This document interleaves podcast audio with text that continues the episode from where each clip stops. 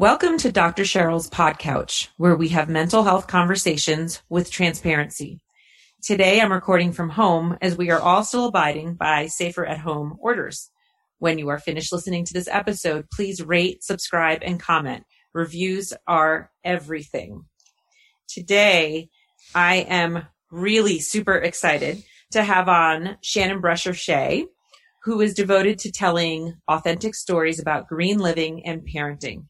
She's the author of the environmental parenting advice book, Growing Sustainable Together, practical resources to raise kind, engaged, resilient children. And she writes the parenting blog, We'll Eat You Up. We Love You So. After receiving a master's degree from Oxford University in nature, science, and environmental policy, she worked for the New York State Department of Environmental Conservation and U.S. Department of Energy. She biked from New York City to Washington, D.C. to raise money for climate change advocacy, protested the Keystone XL pipeline when she was pregnant, and led family community bike rides. Shea has bylines in numerous publications, and she lives in Washington, D.C., um, in the area with her husband and two kids. Welcome, Shannon. Thank you. Thank you so much for having me on. I'm really thrilled to have you on because I was actually a little bit surprised to be honest. I was excited to hear about there i haven't done a single interview and i've been wanting to on environmental kind of stuff. I just haven't there was one person i was going to and then it didn't work out. Mm-hmm. and that's what i actually thought i was going to be getting by reading this book. And oh what a surprise. I this is a parenting book. This yeah. is an excellent and i mean excellent parenting book Oh, thank and you. I, I, it was such a like surprise even at chapter one. So I am so excited to talk to you. This is, and this is just such a great book. And, um, I really want people to understand what it's about and why they should read it. So, but to begin our conversation, okay, now you're going to have to bring this down because you have all sorts of fancy degrees and, and knowledge. Okay. I want you to discuss terms so we're all on the same page about climate totally. change, global warming, sustainability, social justice, green living. Like define for us laymen what those things mean to you um, so we can springboard from there. Absolutely. And one of my sort of career specialties is explaining complex scientific terms in you know regular people speak i say i speak scientist and that's what i do for my day job so and honestly there's a lot of misunderstanding or um, just a it's challenging because so many of these things are complex. So climate change, just to start with, is how the climate, which are patterns in weather that occur over very long periods of time, we're talking, you know, decades, centuries, are changing because of human causes and human behavior and human actions. And for the most part, the um, overall, the temperature of the entire Earth is getting hotter. Hence why it's called another word for it is global warming. But it's not just that. It's also that it's causing massive shifts in all sorts of patterns, such as stronger hurricanes, more floods, uh, more droughts, unpredictability of weather, and that's a huge, uh, and, and of climate, and that's a huge one. I mean, people, of course, yes, from day to day, you don't know what the weather is going to be, and, you know, the weather person isn't always accurate, but, you know, spring should always kind of come at the same time. There should always be about the same amount of snow each year in the mountains where people rely on them for drinking water but that's not happening. They're starting to fluctuate wildly, which makes it very hard to do things like plant crops. Um, know if there's going to be enough drinking water for Los Angeles, you know. So it's really posing these huge challenges for policymakers and for everyday people. Um, you know, if there's a heat wave in Chicago and you don't have air conditioning and you're elderly, you're going to be more at risk for heat stroke, for example. So both on the very individual level in terms of harm being done and on the societal global level and everything in between, climate change has these really big effects. So it's one of those topics that can be both overwhelming, but then also can be really personalized if you're able to find ways to tackle it and to see it in your own life and then also and I talk about this in the last chapter, be able to talk to your kids about it. You had mentioned green living. This is one that there's a lot of different definitions around. Um, some people see it very much as I'm going to feed my kids only organic food and have bake everything myself. For me, it ties in much more into sustainability, which is what you mentioned. And sustainability is this idea that we can continue to do things over a long period of time and have them still function. So there's three different kinds of sustainability. There's environmental sustainability. We can use our environmental resources in ways that actually we won't run out of or we won't cause so much damage that we're harming the very systems we rely on to survive. Um, there's things like called ecosystem services, like snow being held in the mountains that then again becomes drinking water. The very way that fungus makes it possible for us to grow things and for trees to put out, you know, uh, oxygen. So if we are unsustainable, we are either using up our resources or we're breaking those systems we rely on. And so for me, green living is, oh, and then there's two other kinds of sustainability. Sorry.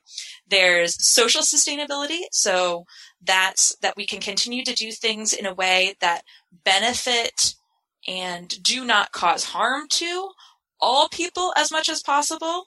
So you're not, you know, benefiting only rich people or only white people in your solutions to be environmentally sustainable and then you know hurting people who are of you know marginalized minority uh, marginalized races or ethnicities or hurting poor people because of the zoning activity for example you tried to do um, to be environmentally sustainable. Well you've got to be socially sustainable too otherwise you're just reinforcing the injustices in our larger systems um, and then let there's me, economic. Let me just ask you about that. Yes. Uh, with the social sustainability, I've Uh-huh. actually never even heard that term before. Okay. Um, so do you mean like, oh, is an example, one Yeah. example, um, like gentrification? Is that, Bingo. Yup, that's a huge one. This idea like, let's put more parks in and they help, you know, get kids outside and they help cool down our cities. But oops, we only put them in the rich neighborhoods. Or oops, we put them in a neighborhood without considering the larger system of how that would affect real estate prices and how that would affect the people who live there and then make all the housing prices go up and then they can't live there anymore. I live near Washington D.C., where gentrification is a huge issue. So yeah, that's a primo example of things that, in theory, could add to environmental sustainability, but then cause these follow-on effects that really are not socially sustainable. And then there's economic sustainability, which is that we can actually just continue to run things economically. That's usually what most governments think about first, more than anything else. That's, you know, our gross national product. That's, you know, what are our jobs numbers, that sort of thing. And it's something you can't ignore, but it's got to be part of that trio of, of things. So to me, green living is the individual version of all those kinds of sustainability. It's living in a way that you're taking care of your own needs, but not as much as possible, not at the expense of other people and of um, natural systems. It's finding ways to live that are in community with people and with the natural world. And unfortunately, our systems make that incredibly difficult if you live in, you know, an industrialized society. But I also think there's a lot of steps we can take to both change those systems and make it easier for everybody to do it and do it ourselves individually as well. So that was a lot. But no, that was, that, but that's an, like an excellent beginning. And it's funny because that's, those weren't my takeaways necessarily from your book. They were all about parenting for me, the takeaways, but I feel like to, to get us all grounded, Yeah. we needed to understand that. But I'm going to ask absolutely. you, I'm going to ask you a random question. Yeah. If I don't, well, you talk about recycling in the book, which Yeah. was, was horrifying to find out that in many cases things that you think are getting recycled really actually aren't. That was like horrifying to me. But if I don't like compost, am I like a bad person? Am I not doing well to the earth? Absolutely not. Everybody has their own challenges. They have their own needs. They have their own resources that are available to them. People who live in urban areas may not be able to have space to compost or garden, but they're going to be a lot more able to walk, bike, and take public transportation places. Whereas if you live, you know, in a more suburban or rural area, you're going to be able to compost, you're going to be able to garden, but you're probably going to have to drive a lot more. So everybody's got their own trade-offs. Everybody's got their own opportunities. And what it's really about is finding what works for you and where you think you can have the biggest impact that both takes advantage of your opportunities and meets your own needs, both for you and your family and your emotional and social needs too, not just, you know, your economic and physical needs. Okay, I love that. That just made me feel better and probably anybody else makes me feel better. Okay, so chapter one is about cultivating kindness. I didn't see that coming. Um, and you did a genius job of starting the book off really as a parenting guide.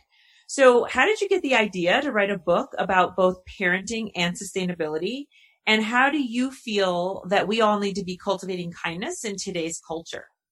Absolutely. So, um, in terms of parenting and sustainability, I've been an environmental activist for a really long time. I say that I became an environmental activist in third grade when I found about how manatees were endangered and I had my class adopt one. And so I've been passionate about this subject for a very, very long time. It's um, climate change and climate justice in particular is my big, big, big passion. And none of that went away when I became a parent. I just kind of tried to cram it into also being a parent and doing both, but not in any integrated way. And when your kids are babies, it's honestly, it is really hard. Babies just, there's so much going on. There's so much vying for your attention.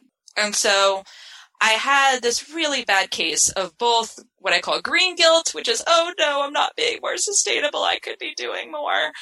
And mom guilt, which is the, I wish I had more time to spend with my kids. Why can't I spend more time? And I should be better. And you know all of those sorts of things. Wait let me just say something. I didn't know maybe you coined it if that that's a thing green guilt but i have green guilt like at least several times a week. I'm so glad you just said that. Yeah no.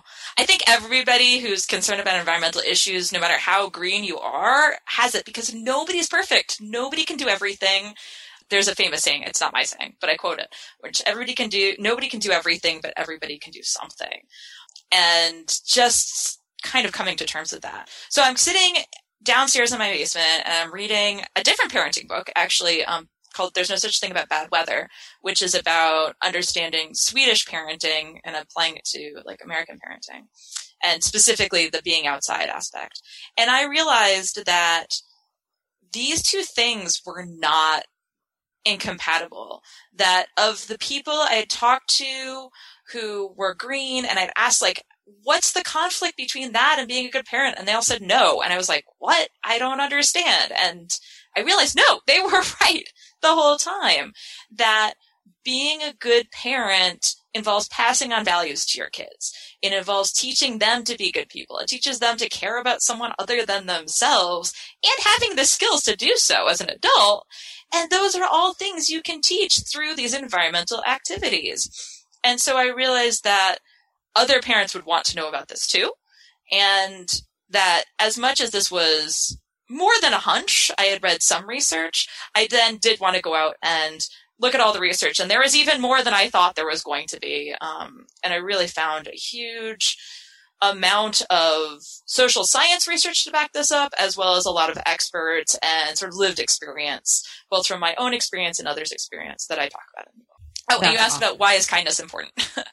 yes. Um, I think kindness is especially important right now because, especially with COVID, people who had never had to see the cracks or even the giant gaping holes in our systems of injustice are starting to see them. They're being made clear or more obvious. And there's two reactions we can have to this. There, we can be defensive and say, oh, that's not a problem or I don't have any problems. I'm okay. Or I'm only going to care about myself. Or we can reach out and connect. And even though, yes, we can't do it in person, but we can connect with our community. We can say, we're all in this together. I can see things from your point of view. I can see where you're coming from. I can see your problems and your challenges and how this has made things worse for you and how not just made things worse, but it's, you know, historical. And connect and work together to fix these things and make these systems better.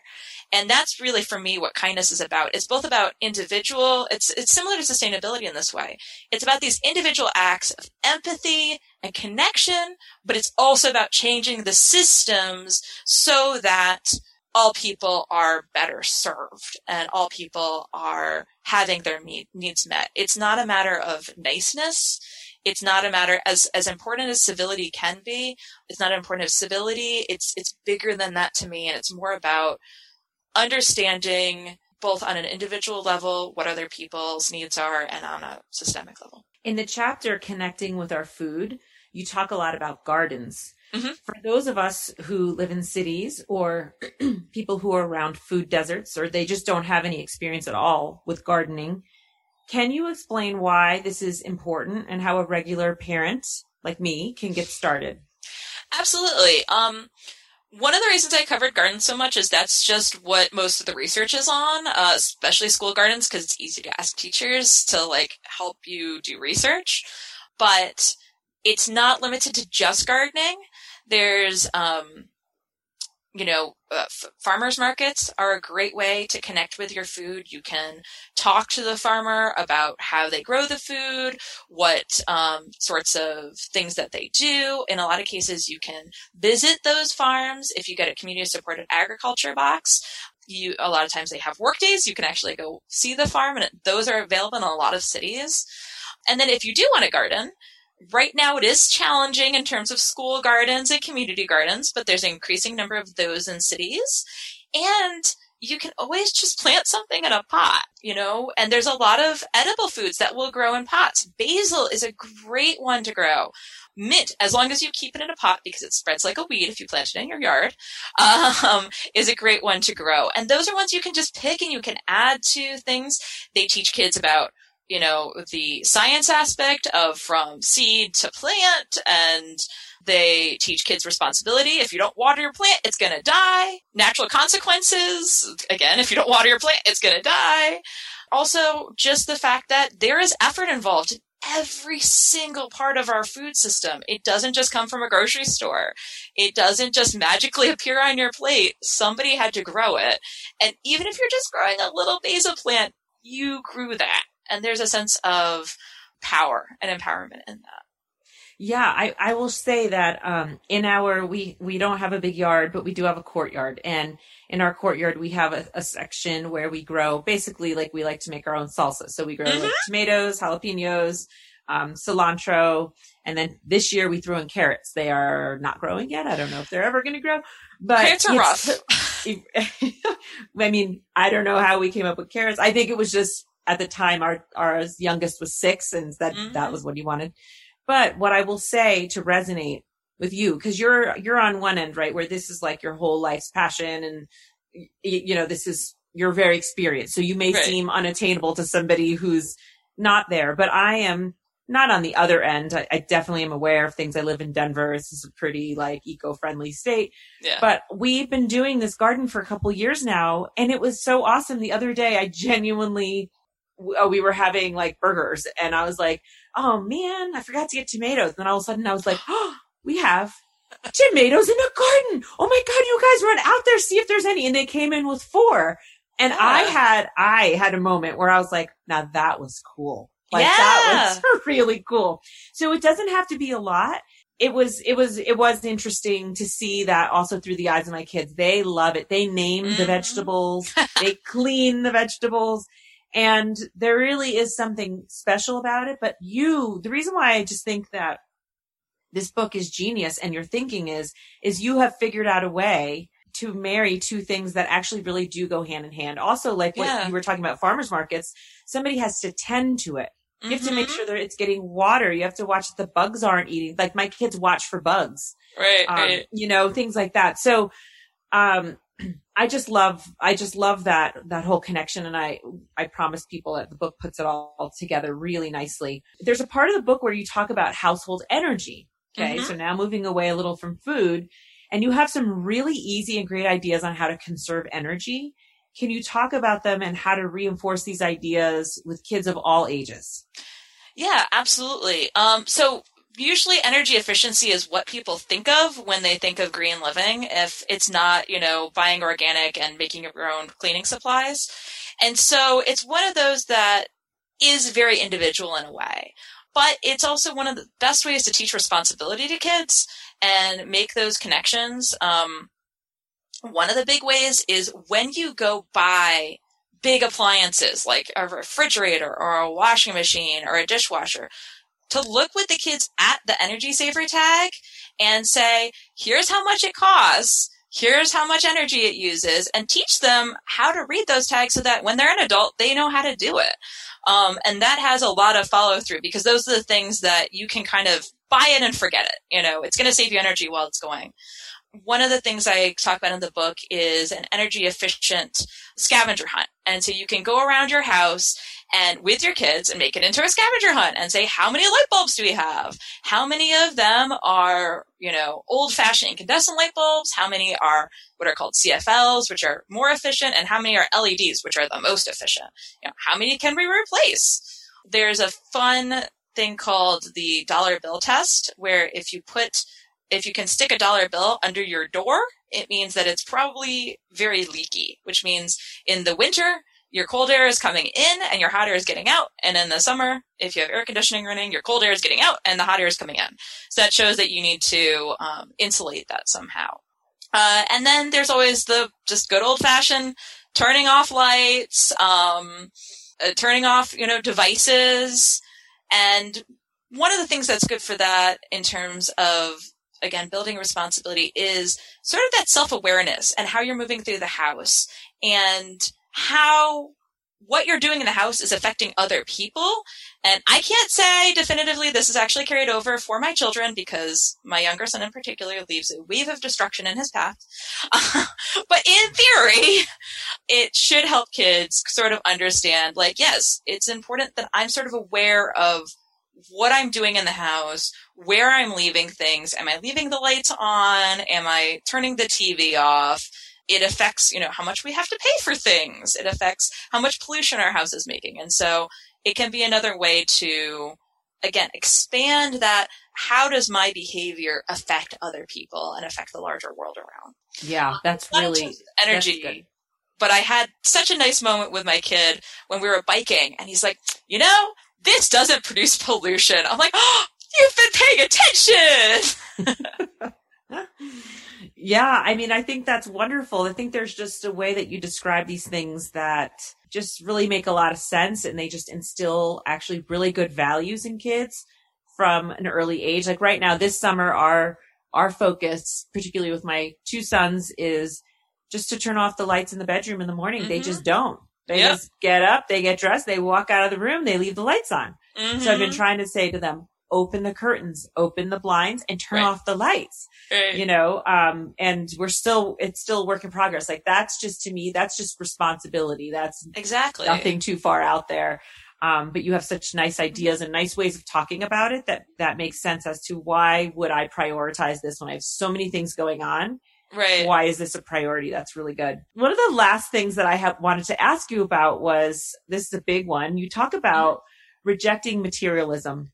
Yeah. Um, and this is a topic I hear many parents in my private practice say that they want to do, and also even just friends, they want to do it, but they can't seem to stick to it. Or they say that one of the obstacles is that their kids get gifts at their birthday parties oh, from yeah. grandparents. And so what are your thoughts around being able to successfully follow through on this and why is it important? Absolutely. So I'll start with the why it's important, just because it's, um, and then we can get to the, the practical. Materialism and the effects of materialism are probably the thing I found the most research for in my whole book. There is so much research showing that if you are materialistic, which basically means you care about stuff and things and status more than people and over relationships, you are going to be unhappier you're going to be uh, like a less kind person. You're going to be less generous. You're kind of going to just be a miserable jerk if you're really, people are hyper materialistic. And so, you know, nobody wants their kid to grow up to be that. Nobody wants to be that. And yet our society just has these messages of buy, buy, buy. Get more stuff and you'll be happier. And buying into that messaging is is really dangerous. And so one of the best ways to turn off that spigot of those messaging is to try to avoid commercials as much as possible. It sounds weird because, you know, there are many challenges with screens, of course, but as compared to, you know, the TV I, you know, we used to watch as kids, streaming services are great for this because there are no commercials. You know, now maybe they'll want the toy that they see that's based on that show, but at least it's not being shoved in their face in the same way it would be every 10 minutes when we would watch, you know, network TV. And then because kids are going to see commercials no matter what, it's also really important for them to understand the kinds of messages commercials are sending them and be able to kind of talk back to them mentally. You know, when they see a commercial, what is it selling? Who is it selling it to? What kinds of tactics are they using to sell it? Uh, and this is a big one. Are they making it look much more fun than it actually is? Uh, when I was a little kid, I was probably like mm, probably three or four, I'm guessing. I got this doll that was one of those pull toy dolls, you know, and it would talk to you and it gave you like, yeah, three or four phrases probably. And based on the commercial, which I don't even know how I saw because my parents only let me watch PBS at that age, but somehow I saw it. I was convinced this doll would have a conversation with you. And I was extremely disappointed when I found it. It wasn't. I threw it across the room on like Christmas morning. And I tell that story to my kids because it just shows that commercials will promise you things that those toys will not be able to deliver on. And they use all these kinds of tactics to make it look more fun. We talk about even when trended for adults. Because um, sometimes my kids watch football with my husband. There's the SUV commercials. And it's like, oh yeah, they're showing that that car going over that mountain because it wants to sell people on the idea that you'll be adventurous if you buy this car even if they never bring it hiking. My kids are like, yeah. And I actually heard my son once, they're like, you need this truck. And my, da- my son's like, no, you don't. You can walk. like back at the TV. that's um, awesome. That's really, that's awesome. Can you provide maybe one practical thing that you could do to yes. fight this? And then everybody mm-hmm. can find out more by reading your book, Growing Sustainable Together. Yes, absolutely. Um, so there are some tactics in terms of gift giving. Our big one is you only get gifts from us and from grandparents for the most part on birthday and for us because we celebrate Christmas, Christmas. And if you want something any other time of year, you can either spend your own money because they do get some birthday money or take a photo of it and we'll put it on your birthday list or your Christmas list. And that sort of stops them from asking because that's when you get stuff you know, and I find that has been extremely effective so far. I, I think that's a great tip. I want to, I want to second that. I do the same thing anytime that somebody wants something, which I, I have to say doesn't happen all that much. So, which is great. But, you know, if we're shopping and we're at Target or something, I just say, I keep a notes list, a notes mm-hmm. section mm-hmm. all year long.